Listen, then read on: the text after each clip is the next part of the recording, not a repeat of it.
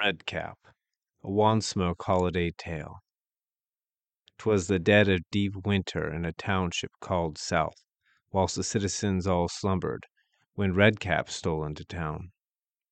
Not a single soul heard the snow crunch under his hairy feet as they creeped along the forest floor from the north, furtive beneath the canopy dark, hushed by the rush of the river deep. Past pigsties he snuck by pens stuffed with freezing hogs all squealing in their sleep. So desperate for warmth, they dreamed of being bacon. And in the icy chicken coops, the pained clucking of hens became cries to be fried, pleas to be roistered. It was enough to make a man's mouth slaver, but for Redcap, his stomach rumbled for a different meat, one to be found in the thick of town from within every house, his keen ears could hear the roar of hearths and the snore of sleepers.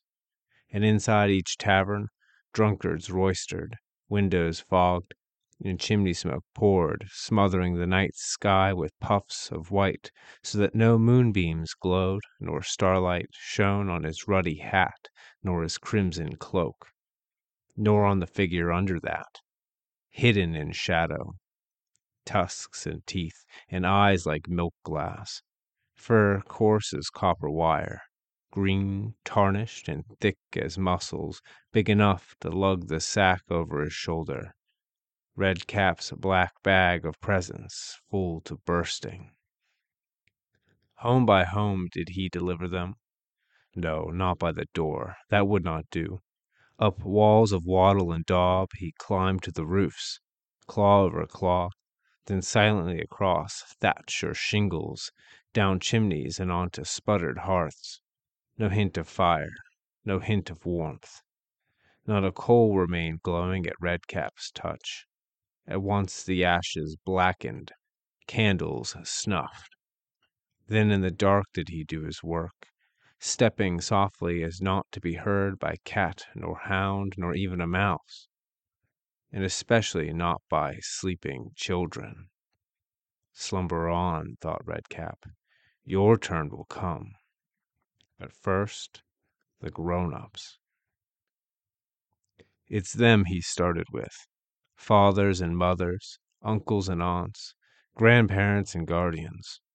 Closer and closer and closer he creeped on the pads of calloused feet, nearer and nearer, until, looming over their beds, his head all but pressed against their chests. There, Redcap listened to their troubled hearts, beating softly under the bed sheets some, but others drummed fast, as quick as feet, fleeing whatever horror haunted their dreams.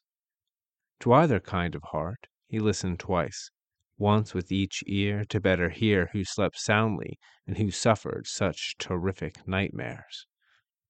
It took only a moment for Redcap to tell who knew himself to be naughty and who thought himself swell.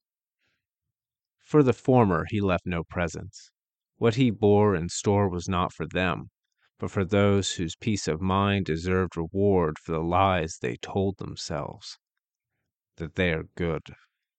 For them he reached inside his dusty sack, meticulously, maliciously. The gift couldn't be too big or wouldn't fit without risk of rousing bedfellows, but nor could it be too slight or modest. It had to have the right weight and size, or else he'd need more than one for each, and that wouldn't be fair. That wouldn't be right. He might run out before visiting every house, leaving liars to dream in undeserved peace. He couldn't have that. He would not have it.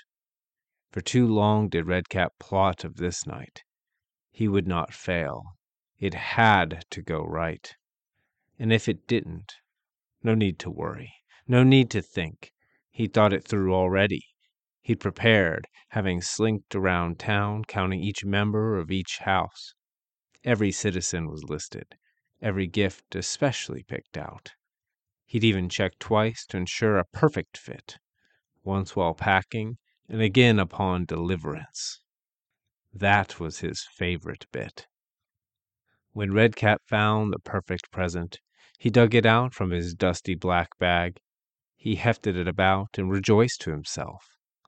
The gift of gift giving is so precious, he'd kid, clutching a pumpkin sized lump of coal in his palm, made so very small by his massive claws.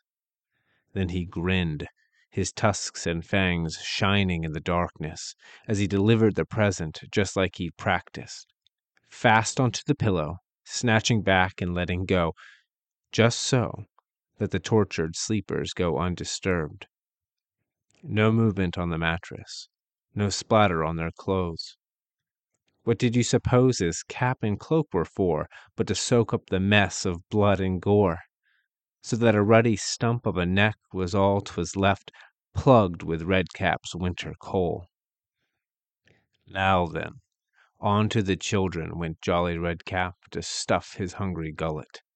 Always eager for a morsel after each delivered parcel, he retraced his steps to where the youngest slept. Delicately, malevolently, did he retread his footprints so as not to upset a platter of biscuits or a bowl of cream that children so often left, and attempt to appease him. But Redcap hated sweets, and though in every house at which the merry hob paid his call, those fortunate enough to wake come dawn would find their offerings gone, it was never Redcap's fault, never the hob, unless the children were smart and, intuiting his taste, offered a plate of blood sausages. Only those ruddy, dark, bread stuffed intestines could best Redcap's senses and satisfy his stomach. Left anything less, what else was a hungry hob to do but fix his own? And so he went, picking out the smallest, most tender, least defended child in the room. Quickly, quietly, he'd practiced this too, did he stuff his sausage wrappers. One claw tickled under their boots, while the other shoved food into their chuckling mouths, drowning their laughter sealing their lungs full with biscuits and cream and terror and doom. The sugar sweetened their muscles, fear cleared their entrails of stool, emptied them ready to be stuffed with meat and blood and bread from their stomachs, from one to another until Redcap's was full. But Redcap was never full.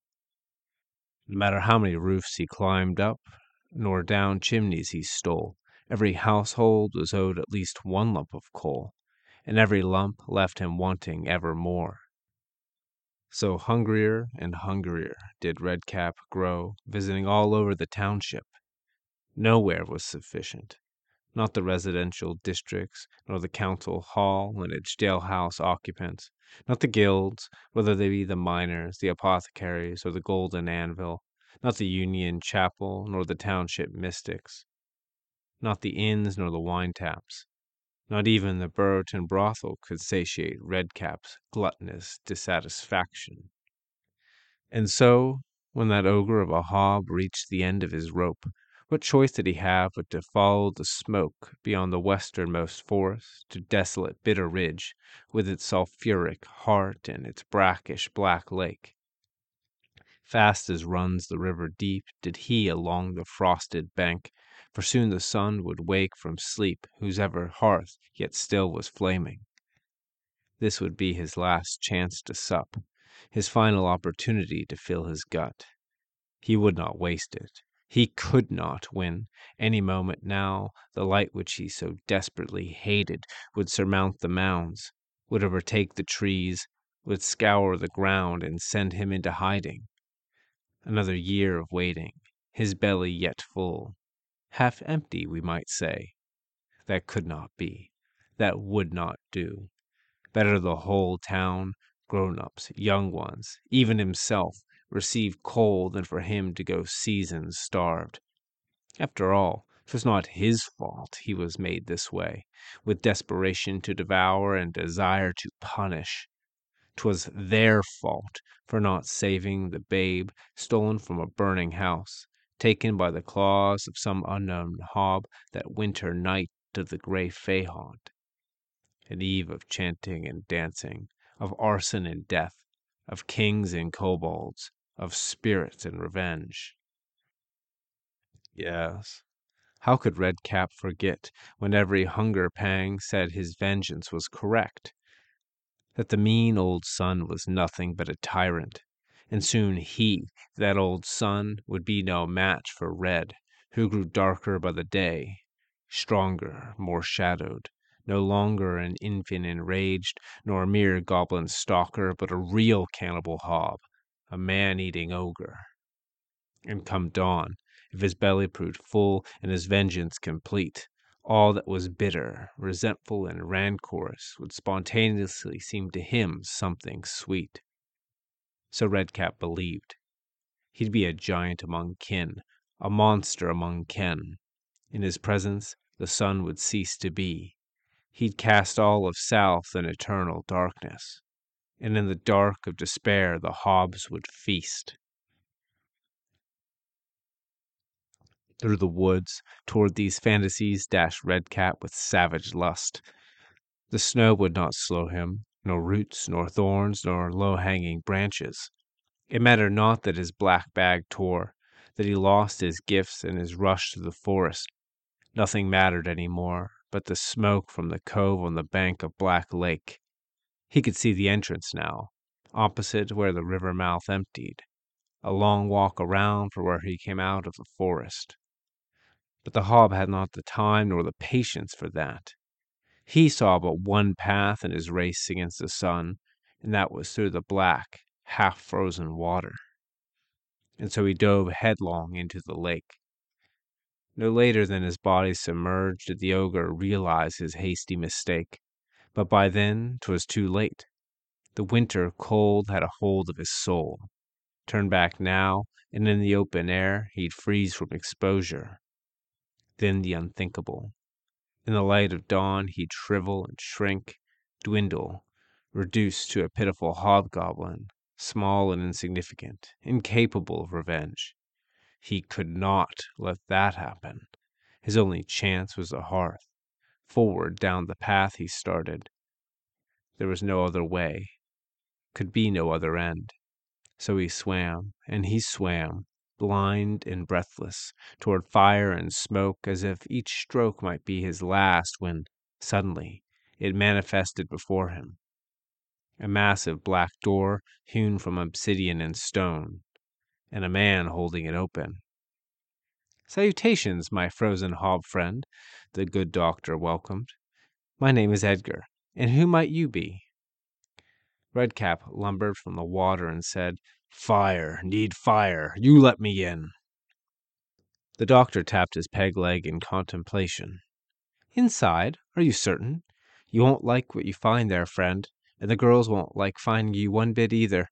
Trust me, you're better off waiting for the sun to rise to get warm and dry. It'll be coming any moment. No, not the sun, Redcap cried. Need fire, need full belly before break of dawn. You let me in. If that's what you really want, friend, answered Dr. Edgar, tapping his peg leg as he sent the ogre on his way.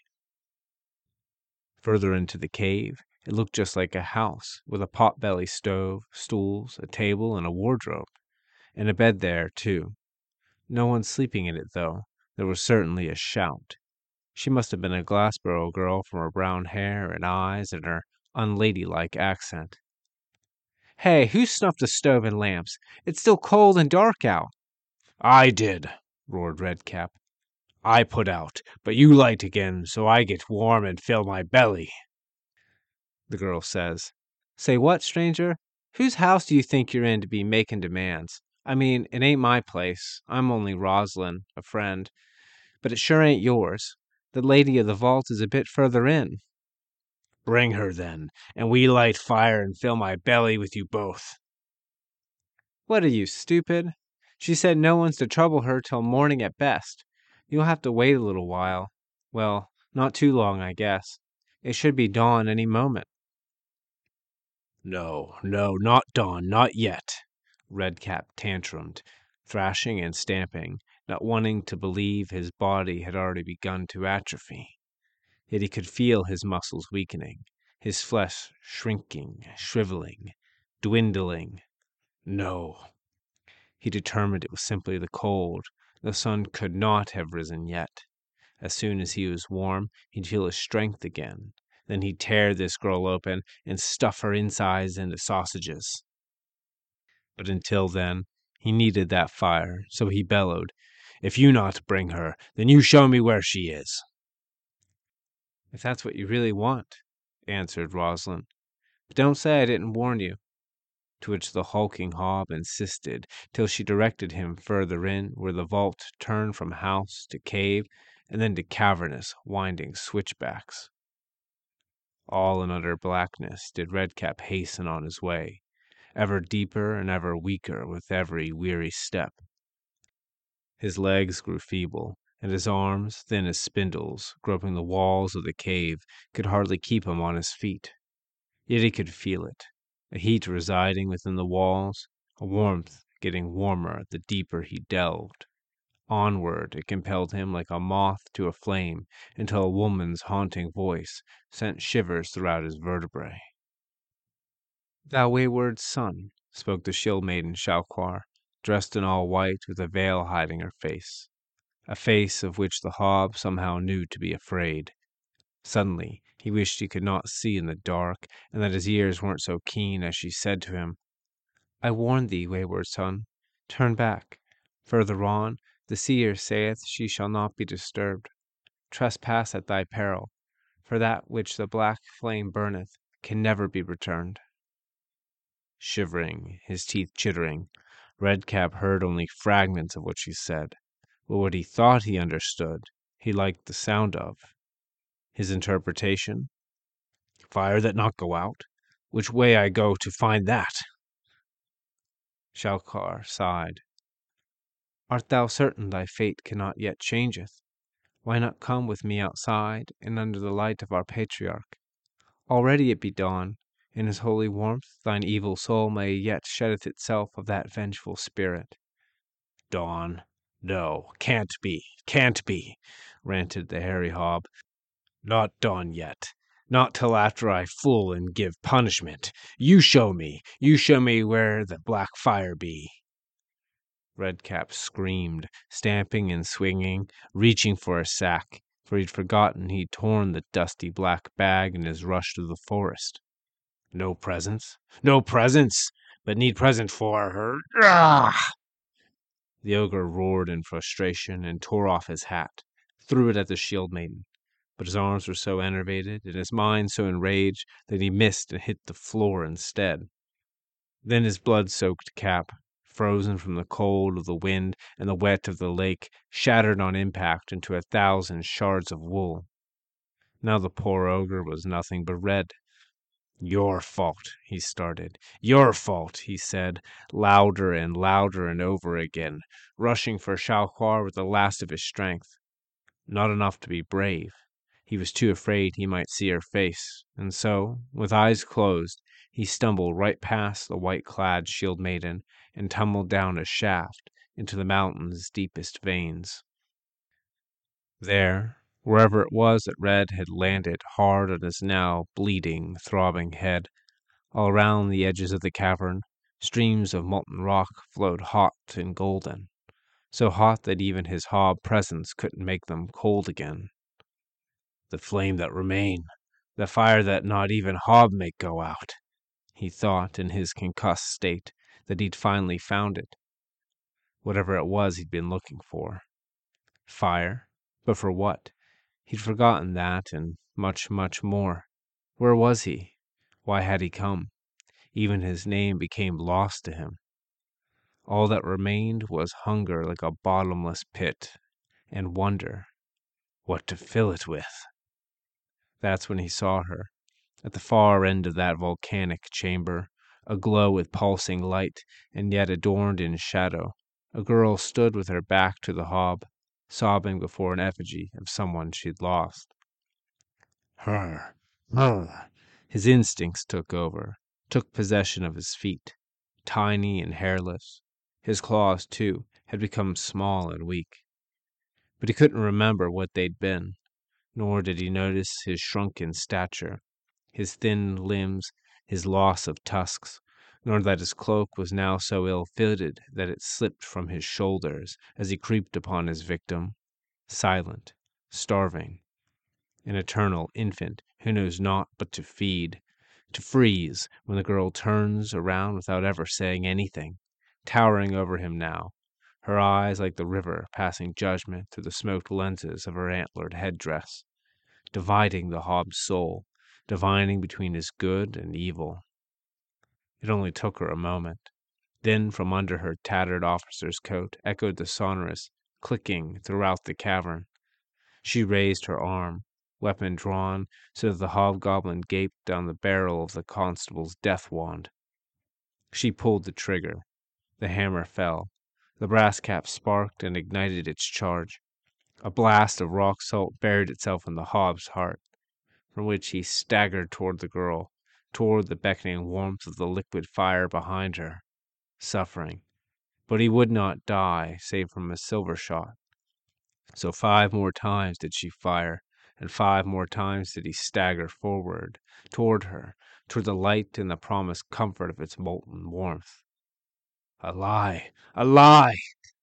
Only once he was too far gone. Once the girl had stepped aside and allowed him to fall, did Redcap realize who he was and what he was to become. Full of nothing but salt until the end of time, burning eternally in the fires beneath Bitterridge Mountain.